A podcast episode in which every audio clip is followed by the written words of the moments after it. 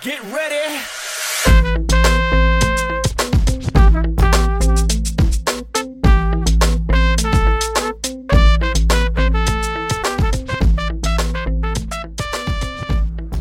Hello and welcome to College Talk. It is your host, Beth Brandon. Um, I know my audio is going to sound a little bit different, but I'm recording straight from my computer rather than a fancy microphone because I'm super excited. I have had a whole um, gaggle of people on for this episode, and I'm incredibly excited to get this that, that started and, and, and introduce that. Um, but first, I want to talk about you know we are in the gauntlet right for getting the FAFSA done from my Michigan folks by March 1st.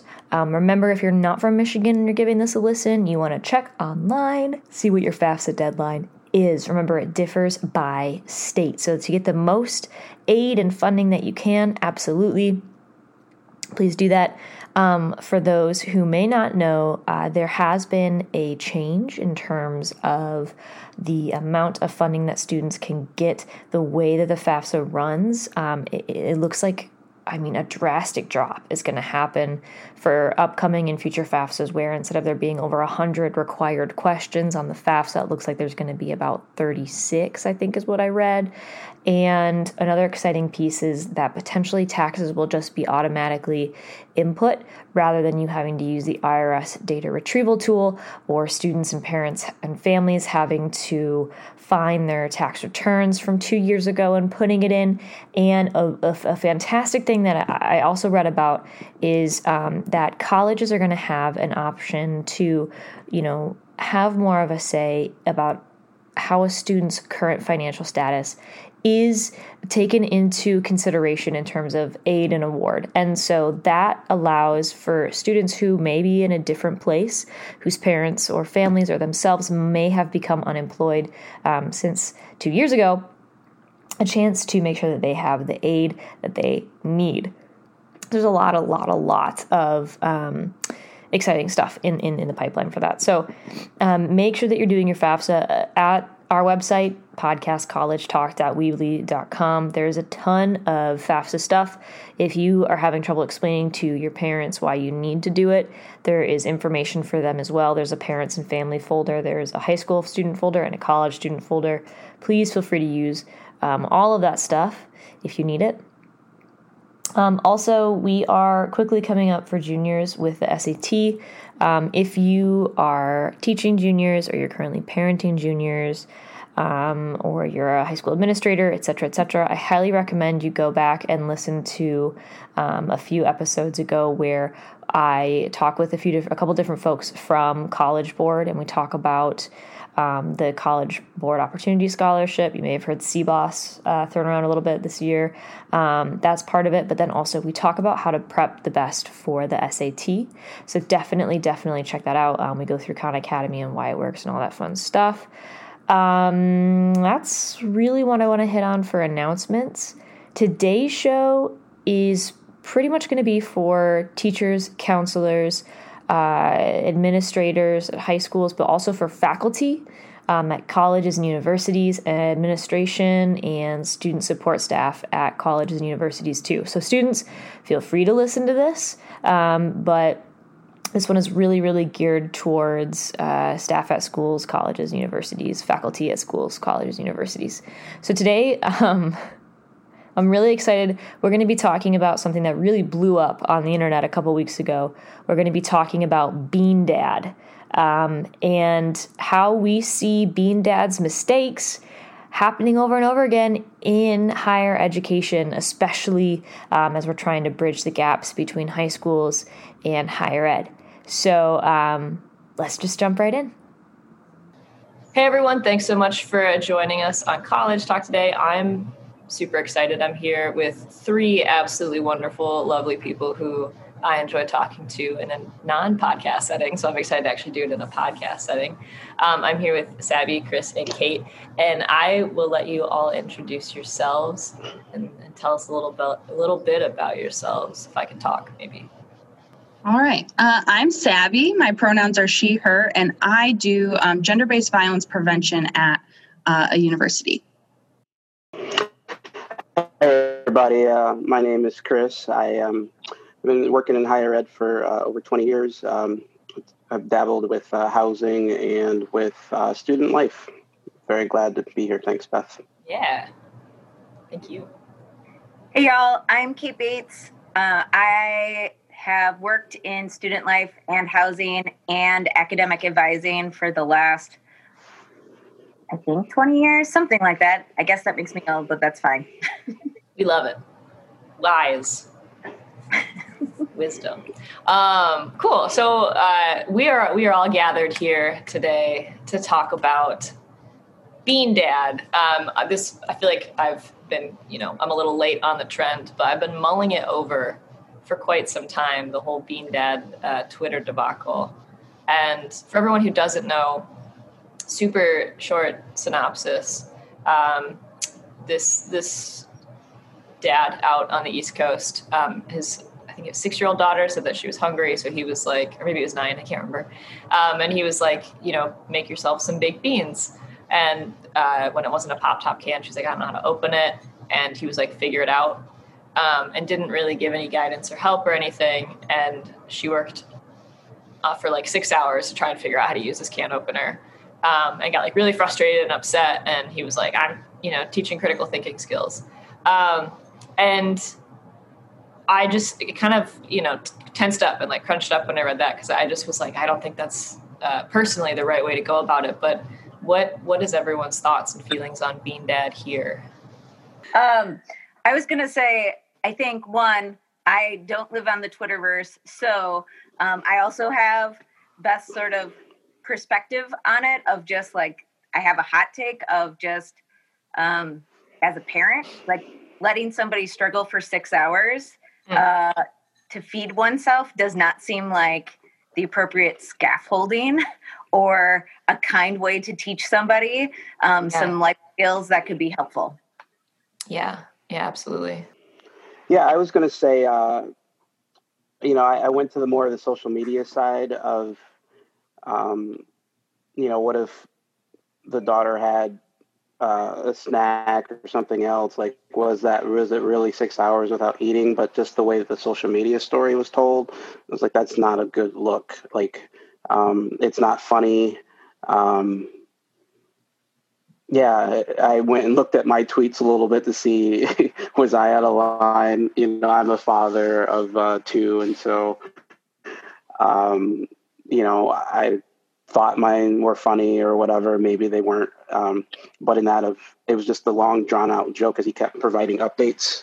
And then when backlash came, then he you know got really defensive about it and doubled down. And um, obviously, people were like, "This is not funny," and you know we're concerned about the welfare of his child. And like that mm-hmm. as a father you should have instantly or parent just whatever should have instantly like clued in of like whatever wasn't meant to be funny is not is not, not funny and so mm-hmm. yeah i went to that side of it first um but yeah in terms of a parenting side i'll finish on this is like um that's not a good way to help your child like accomplish a task you know if they really did wrestle with it for you know six hours mm-hmm.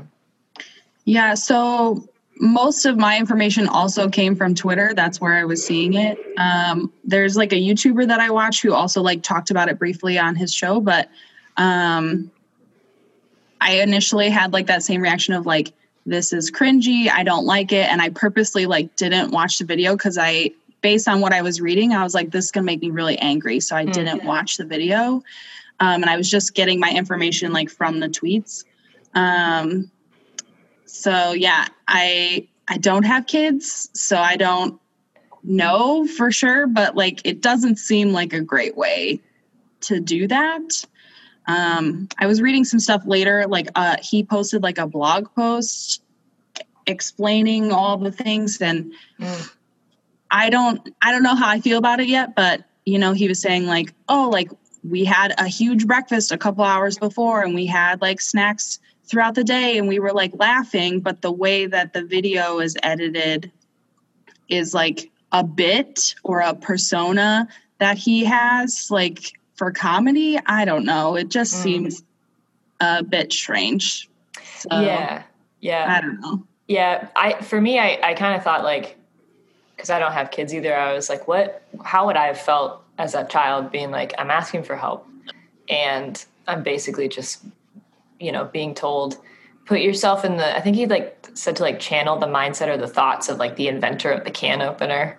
Um, and I was just like, how, I mean, thinking about like if my, if my own dad had said something like that to me, I would just be like, well, I'm never asking you for help again because this was so unhelpful. Like obviously, but like also part of my brain was like, well, there's like five, six, seven different models of can openers. So that's like, who do I choose? You know, there's so many. And then, you know, that was a different thing. But like, I think that's just like an impossible question. Later, I read it, and this is what made me want to um, have this conversation. I read a tweet where someone was like, yeah, that's like in sixth grade where they hand you the Pythagorean theorem and they're like, figure it out. And you're like, yeah, I'll just channel Pythagoras. Like, sorry, I'm not, you know, operating on his level in sixth grade. And I was like, this makes a really good parallel to how like education systems can be set up and I think are set up a lot of times for students. And whether that's like academics or like leadership development or things like that. And that I just kind of wanted to tie those two things together. Because I know like I work in academic success um, and like retention and uh, learning success. I'm doing air quotes success skills because it's all relative. But a lot of the things that I see is students get really frustrated with their professors because they're just like, do this thing. And the students never experienced or done it before um, or had to do it. And then they're like, how, do, how am I supposed to just know? Um, and this reminded me of that a lot because they just basically got handed a can opener and they were like, go. Um, and I guess like, have any of you seen in your own jobs or working with students where like things like that have happened?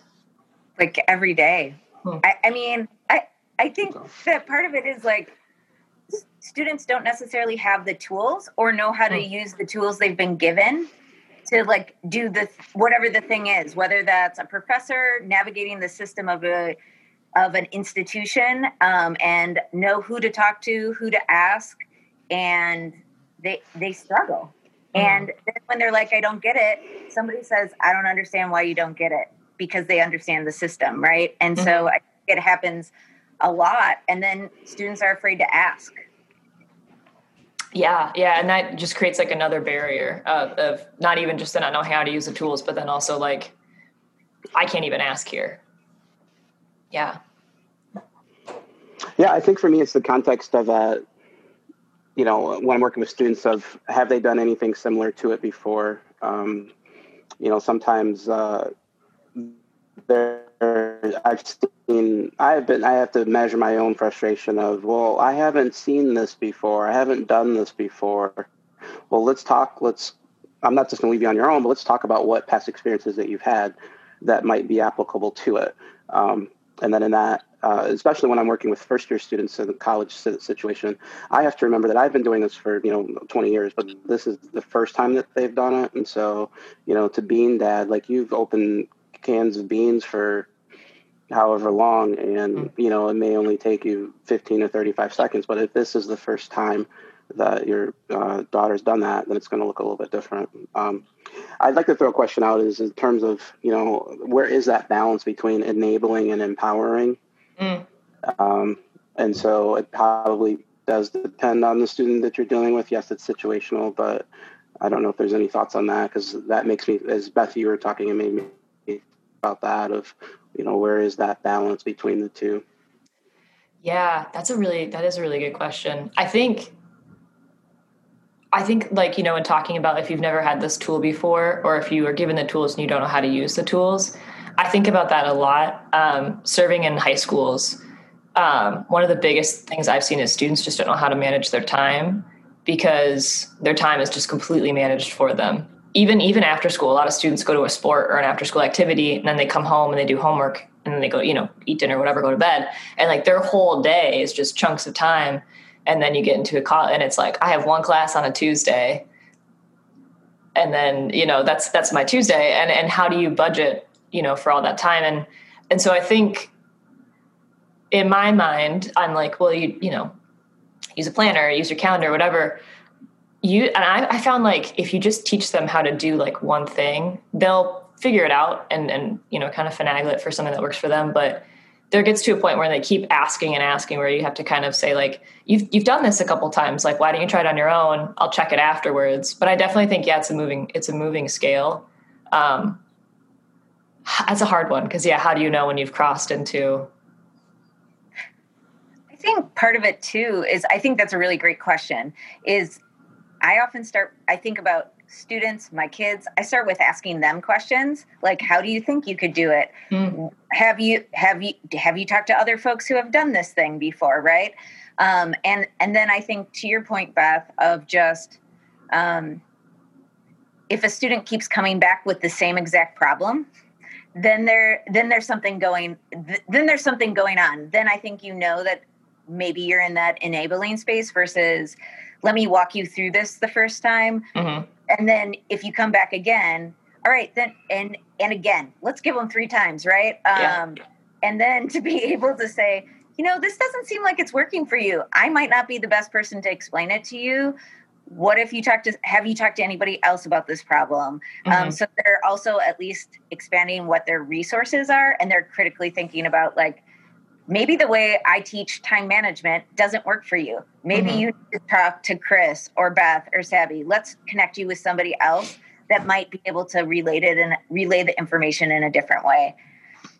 Yeah, I was just gonna say I was thinking a lot about like rephrasing, mm-hmm. um, like you just mentioned. So like I feel like I see this really often, and I saw a lot actually. Beth, you said something earlier that reminded me of I took a math class in high school, and I got to this class, and the teacher was just teaching it as if we should already know like what these things are, and they were like throwing all these like terms out that I had no idea what they were, and I don't know. I ended up just dropping that class, and I, I switched to mm-hmm. something else. My school is on trimesters, so yeah. I didn't actually need this class. They just like put me in it for whatever reason.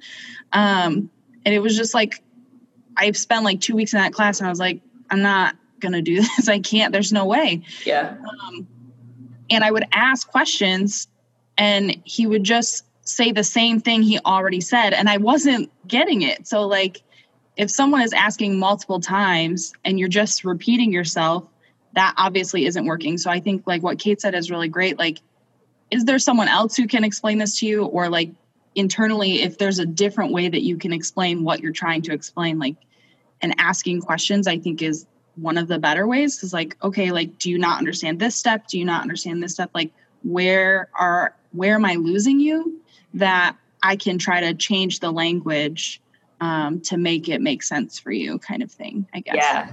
Yeah. I want to pick on math for a second again because with the students that I work with a, a lot, math is often a class that comes up where I have to connect students to a math center or a tutoring center or something. Um, because like we, I always say, your professor is the one who's created this class. Like you need to ask them questions because they're going to be able to help you understand like how should I be studying because they kind of you know they set up the tests and stuff. And sometimes there's just that communication barrier. And I think that is one of the most frustrating things is I've had to teach students how to it, you know they can't just say i'm not getting this because then you know the answer is always well what aren't you getting? And they point at a problem and they're like well what aren't you getting? And so i've had to like go through and sit down and work with students and we'll go through it step by step until they get to a point and they're like this is where i'm this is where and i'm like that's what you need to say. But it's frustrating that you know the student has had to wait three days after this math class instead of a professor just saying work through it and and stop and that's like one that kind of reminds me of bean dad or makes me think of bean dad is it wasn't you know, he never asked what part don't you get. So it's that rephrasing in that question piece, and it takes like two seconds to say that. What, what part don't you get? And um, or work, you know, go through with me until you get stuck, and then um, go from there. And I think that's one of the most frustrating things that I see is that you've got this student who is you know putting a, a, lot of effort and is probably intimidated and is like reaching out to the professor and they're just like no like figure it out. Like i don't they're not going to take that extra step. And that's always a frustrating thing for me. And i don't know if you all have seen that as well. I think part of it is when a student's in that frustration point too mm-hmm. it's it they, it's harder for them to learn. Like when we are not at our best and we're frustrated and we've tried it a bazillion times by ourselves and we think we can do it but we can't do it then we're frustrated and so it makes it harder, right? And so yeah. I think that a lot of times when I think of the students who I,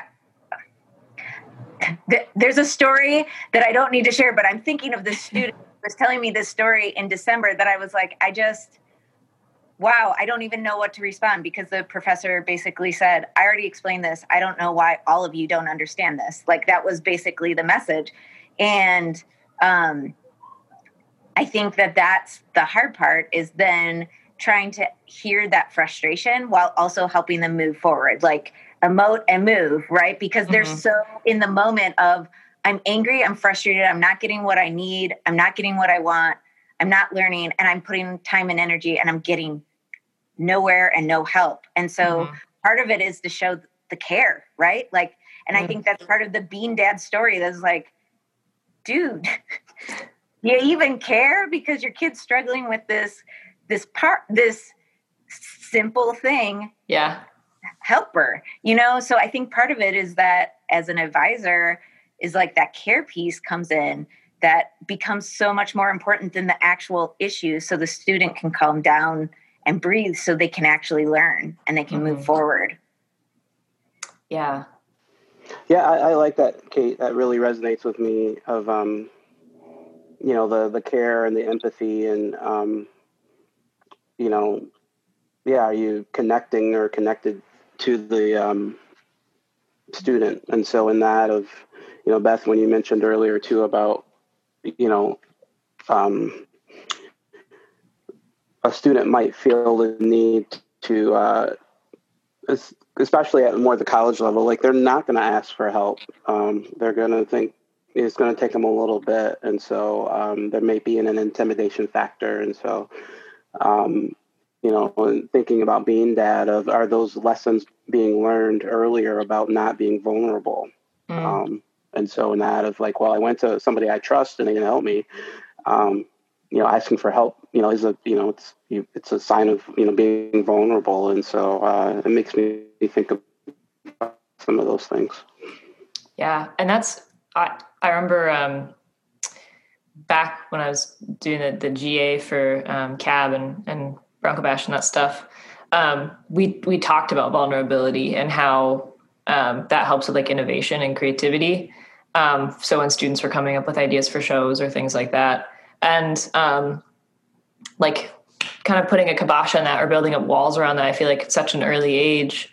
Um, and I think even being in college is an early age because you're really still developing as a person, um, very much so. Like getting put in those situations over and over again, I think that makes it really difficult for students to even step into the working world and try to say in like a staff meeting what if we tried it this way you know or, or something and i think it puts a lot of uh, further limitations beyond um, more so i think than we can even imagine. So i yeah that's i'm glad you brought that up. Um sabby i'm gonna kind of pull you out. So correct me if i'm wrong but you part of what you do is you like teach and train um, folks on like relatively you know potentially sensitive topics. But you also if i'm correct kind of teach students to also have conversations with other students um, and so there's a lot of vulnerability in that. But then um, I, I, I, you know when i was thinking about this that was one of the reasons that i really wanted to have you on here because i think um, you have to like you're teaching or you're helping people learn how to help others. And i think that you know that's like a double step. You know have you have you i guess you know how would the bean dad scenario not work or work kind of in in that realm? Or like how can you see that happening maybe in what you do? Yeah so we have um we have student employees and we train the student employees to facilitate the workshops for the students on campus um, so that's kind of the structure of it. So, mm. like, yes, we have like a small group of students and we're training them to have those conversations, but also part of the workshops that they're facilitating is they are talking to students about how to like recognize signs of abuse, but also um, how to like talk about that with people like if you see those things happening, how to intervene um, or how to check in on people um, if you suspect something is happening, right? Or if someone discloses to you, um, how to support that person. So, um, we have like a whole thing at the beginning where we talk about like language and why it's so important and how um, those things are like normalized how they like normalize violence in our culture but um i'm thinking about um we have like a section so we talk about like we all have different life experiences right? We all come from like different backgrounds and different belief systems based on the experiences that we've had and trying to meet people where they are and that's not to um not to say like bring yourself down a level but like you can't just expect people to jump in and like be at a certain place when they have a totally different life experience. So like thinking about bean dad i'm thinking like this is like a young girl like she's never used a can opener before. So thinking about i was thinking about like what kinds of questions could he have asked her to like prompt her to work through the problem instead of just saying like here you go figure it out. Like okay so this can is made of metal. How do you think we might open that? Like do we need something sharp? Do we need something uh i don't know a hammer like you know like what are some mm-hmm. other ways that you could think about like opening this like kind of things like that asking like those prompting questions to kind of help lead her there without mm-hmm. explicitly telling her how to do it i guess um, and that's kind of what we do you know we don't tell people how to do things we just give them all these different skills so they can figure out what's the best way for me to approach this situation mm-hmm. Okay, I'm really glad you said that because I think I think we've all touched on it, but like that for me was one of the biggest like cringe moments. Is he's he's saying like well, I'm teaching her critical thinking and I'm teaching her how to you know problem solve, and for me I'm like that. I feel like that's like the perfect way to do that is to to have some guidance. You can't just be like you have to you know figure out how to cross this you know lake of lava. Good luck, figure it out. I hope you don't die. Like you know it that was an extreme example obviously but like you know it's like we i think we expect this especially i think for me the transition from co- like high school to college we expect students to just make these giant leaps um, without giving them any idea of what how like how far they have to go or what they have to do or you know how they have to start the run to jump over it or whatever. And um and so i think like that was that was like the biggest parallel that i took um, but then also, you know, Chris talking about vulnerability and trust and how, you know, if a student reaches out to you and, you know, you're just like, well, figure it out. Like that, that tenuous, you know, small amount of trust that they're giving you is just, you know, potentially broken. And mm-hmm. you've lost the ability to help that student later on if, if they come to you again. Um, and, and I think that for me was the biggest thing, the, the biggest thing that I felt. Um, I'm going to want to switch into my two questions for everyone, but does anyone have any like further bean dad points that they're like, I needed, I need to say this before we, you know, change topics? I just have one, just yeah. going on Sabby was saying of just like, as you were talking about training facilitators, uh, when we train our student facilitators, we talk about plus oneing folks. Like you can't make a leap from zero to 10 it's those little steps. So, like if you take the lava example, like, mm. yeah, you need to get across, but I'm going to show you how to walk to the first rock. And then I'm going to help you to the second rock, right? And so, because otherwise, that far off goal is way too big for that human to even meet. And so, and that's true of conversation, that's true of learning a task. Like, if you're trying to move somebody from an idea you can't jump from one to the other. So we use plus oneing and like you need to figure out where somebody's at and then plus one them, like help them get to the next step. Yeah. So I think that's what I think the, go ahead. I think the lava example is a good one because it's there's risk.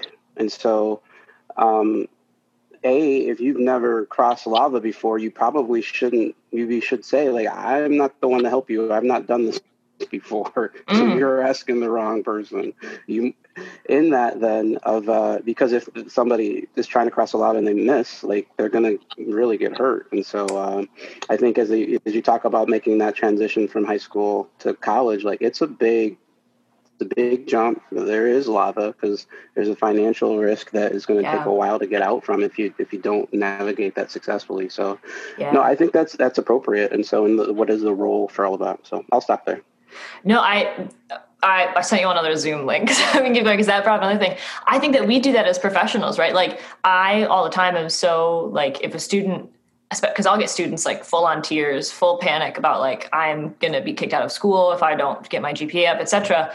And I, you know, wanna, uh, you know, like shield them, protect them a little bit. Which you know, but I so I'll sometimes jump into things I don't have any idea. Um, I just started a new job, and so you know I have students asking me these questions, and I've had to really kind of after knowing like all the ins and outs of like academic policy and stuff at my last institution being here, I have to be like, I'm going to have to ask and get back to you. And that's like really humbling. But I think a lot of times we don't do that, right? Instead of saying like, well, I've never, I've never, you know, crossed this lava pond, so I'm not the person that you want to ask. We're just like, you, and then we can kind of lead students in the wrong direction. And I think that's a huge point of like, we also need to be vulnerable and like have some humility ourselves if we can't help someone or guide someone um, and I didn't even think about that. And maybe Bean Dad doesn't know how to use a can opener, and he was trying to uh, trying to you know help in a different way. No,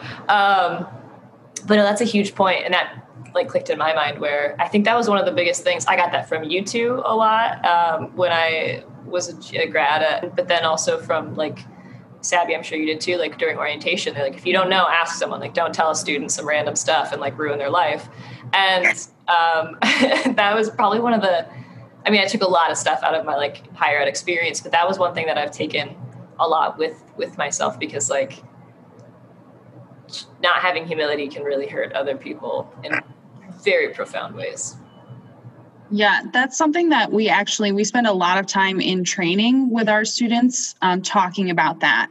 Um, we spend a whole section talking about like difficult questions because like obviously gender based violence is a tough topic and taboo for a lot of people actually, but um, we really try to put that in there that like everyone is not an expert. Even I'm not an expert, and I've been doing this work for how long? So um, it's okay to not know the answer. And I would rather have you say you don't know and then direct them to me than to give them an answer that is wrong um, or guessed and maybe right, you know? So, yeah, I agree.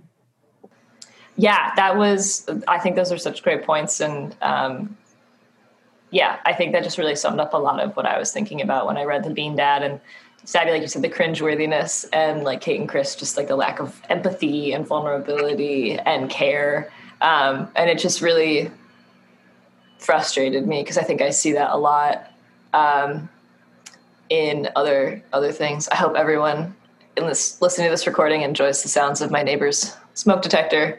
Uh, I don't know if you all can hear that, um, but uh, yeah. Okay, so for my final two questions, who would like who feels ready and confident to go first uh, before we, we jump in? So the I might need a reminder of the questions. Okay, yeah. so I'll go over it again. So the, the first question is, what was your favorite class ever? So it could be K through 12, it could be uh, college. Um, Chris, this is hard because I've already asked you this one. So I don't know if you're going to come up with different ones. If it'll be the same, it would be cool to compare.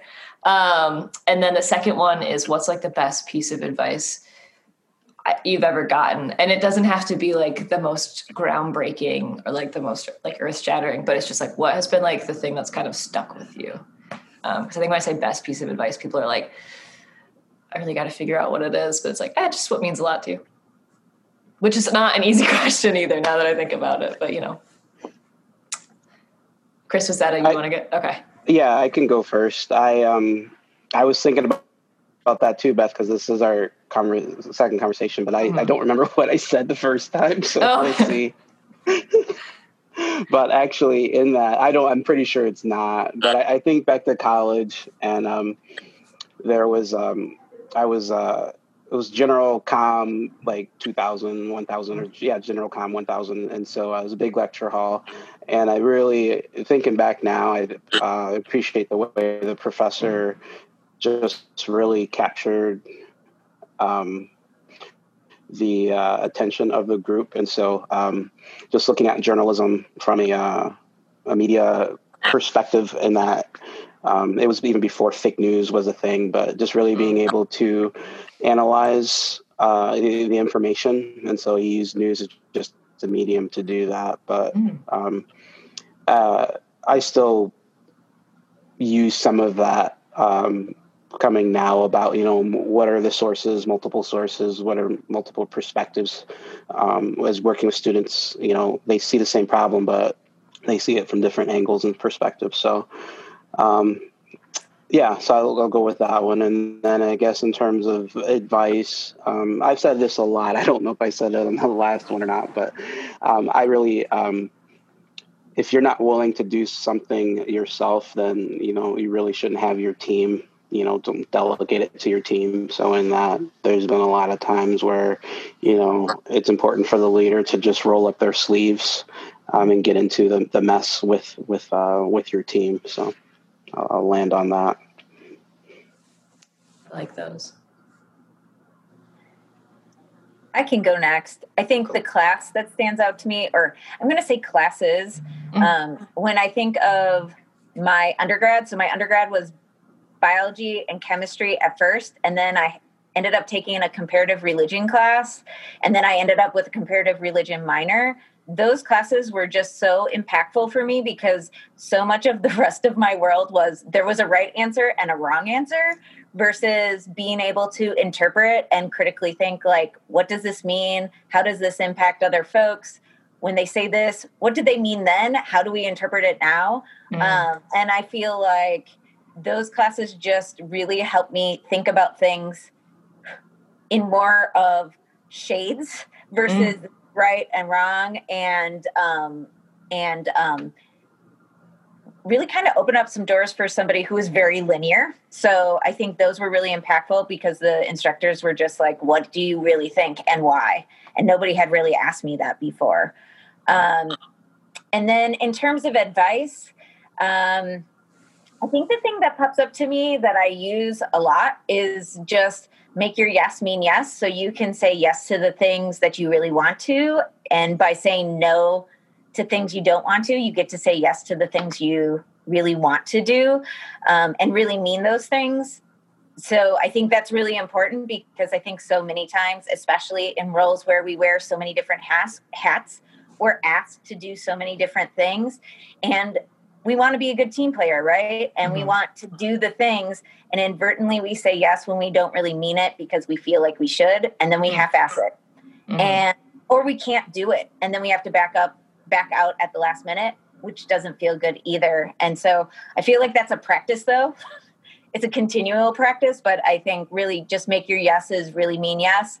And if you're not sure, just say, Can I have some time to think about it? Or I'm not sure if I can fully commit. And being, again, going back to earlier, being vulnerable and transparent, like, I don't know if I can do that thing. So I'm not going to say yes right now. Mm-hmm. That's awesome. Kate stole my advice. Oh no. Okay. It's so fine. I have I actually I had something else that I was thinking of, but I did uh, just actually hear that recently uh, in an event that I attended. So that was um, that's very cool. I've also been thinking about that a lot lately. But um, so I think that one of the classes I enjoyed the most, I took an astronomy class in high school.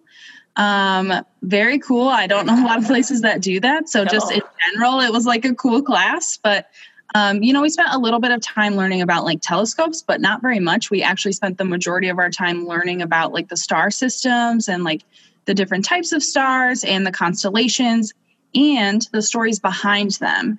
Um, and I had actually also taken mythology. I'm like a huge mythology nerd. I have a tattoo of Apollo. If you didn't know, he's my favorite. But nice. So it was that class and we had star parties so we had to like go to a park at nighttime for this class so we could go look at the constellations like with the class um, which was pretty cool so like little field trips um, cool. it was really cool um, but that was one of the first classes that i felt like i was actually connecting learning from other classes to this one right so my learning was mm. building because i had taken the mythology class and i really liked it um, I love the stories. I think it's so fascinating to like learn about that.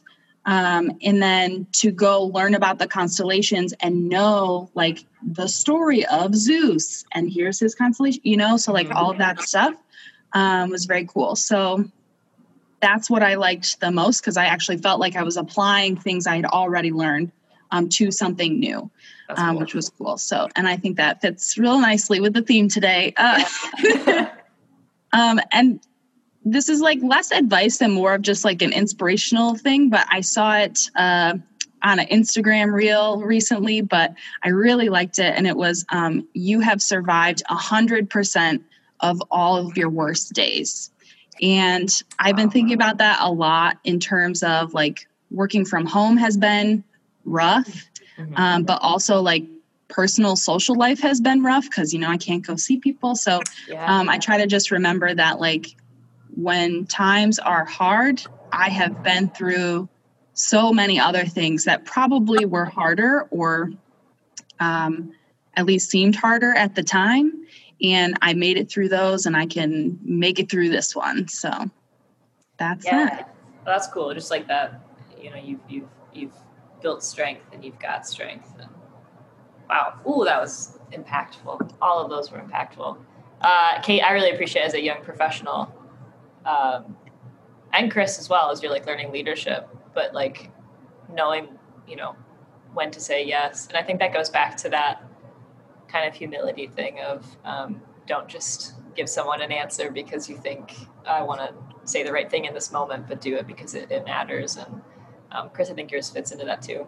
You know, don't tell a student to do something and expect them to do it 100% if you can't, you know, if you wouldn't do it yourself. So all of that tied in super nicely. Um, well, I really appreciate all of you giving me your Saturday mornings. Um, that's super nice. I know it's in a world where everything is super busy, even though we're at home. Um, I really appreciate it.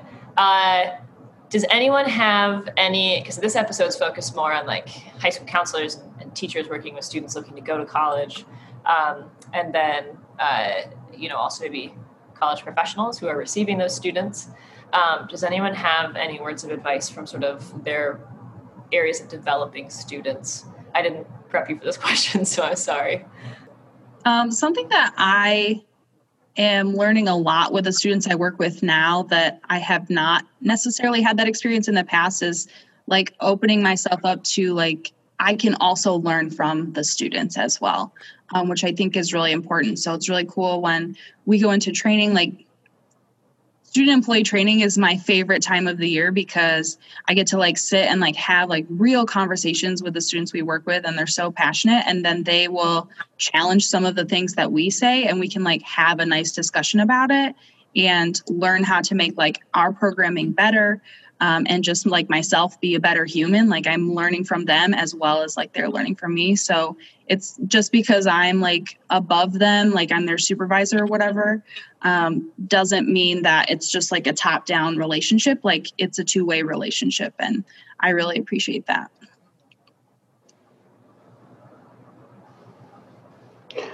Yeah i think for me um, i think about um, the the student right we always say you know generationally students are changing and and all of that. And so the challenges that students are facing i'm not sure um,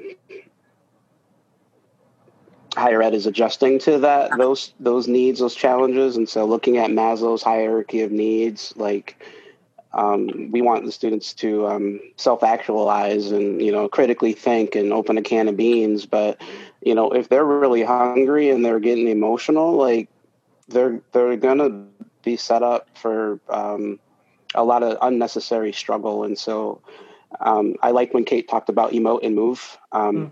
I think we need to be, you know, give space uh, for students and staff, but uh, if we're talking about students, um, you know, give them that space to emote. Um, I don't think that we're, um, I don't see enough of that happening. Um, and so in that, with that, giving that space, um, I've talked a lot about, uh, you know, emotional labor. And so um, I think students are um, having the opportunity to, um, you know, they can't separate it. What I've heard from students, like I can't separate what I'm feeling. I can't name it. If you can't name it, if you can't identify the problem, like you're not going to be able to address it. And so, mm-hmm. um, I think in that the uh, role of administrators or staff and things like that, faculty, everybody. Um, I think the role of that is going to have to shift um, in order to help students. I'll finish on this like analogy of the, you know, um, like a log jam. Like there's something on the other side, but you got to deal with the source of it. You got to remove the log jam before you can go ahead and get the resources that are behind it. And so, mm-hmm. um, yeah, I think that's a good. Awesome. Yeah. I like the visual of the log jam. I think that makes a like that makes a lot of sense in my head. I like both of those pieces of advice a lot. I think also don't be afraid to be unapologetically you as a professional. I think that so often we have these ideas of like what professional is professionalism is, what it looks like. And I think if there's anything that this year has taught us is it can shift and right. in in ways, but like you can still be you and like voice your opinions and speak speak your truth and um and be there for students and be there for administrators even sometimes like it can feel awkward but like really trying to hold um the tensions of truth. Like it can be true that it's hard to be an administrator during COVID time. And it can also be true that students want more from those administrators. And like both are true and real. Mm-hmm. And holding the, and I think sometimes as, especially as the frontline folks, holding that tension of being like, both of these things are true. So what are we going to do about it? Like, and I think that sometimes we forget that in the chaos and um, we forget how to say you know what i think our students might have a point or i think our mm-hmm. ministry have a point and like we need to figure that out because i think a lot of times as frontliners um, we're the bridge between that mm-hmm. tension and and and that can be a tricky spot especially as a young professional or a middle level professional it's still hard you know and so i think that being you and being vulnerable and gaining trust of the parties that you work with can be really important in doing that. Mm-hmm. Yeah, absolutely. Um, that was all fantastic. Um, yeah. And I, I learned, I feel like a lot just right in that little space of time. So um, again, thank you all so, so, so much. I truly appreciate it. Um, um, everyone else, thank you as always for for tuning in and listening. Just a quick reminder, FAFSA for all my Michigan people, that is going to be due up by March 1st if you want to get that full Pell, and it is increasing just a smidge for next year, so you do want it. They have also changed some stuff, so it's easier to get Pell, which we love because we don't have to pay it back. Um, and thank heavens, the expected family contribution is going away, and so they're going to change that so it's much easier to read and understand. Um, as always, if you have questions or concerns about anything college related, you can email me at podcastcollegetalk at gmail.com. Um, and it has been a pleasure talking to you here on College Talk.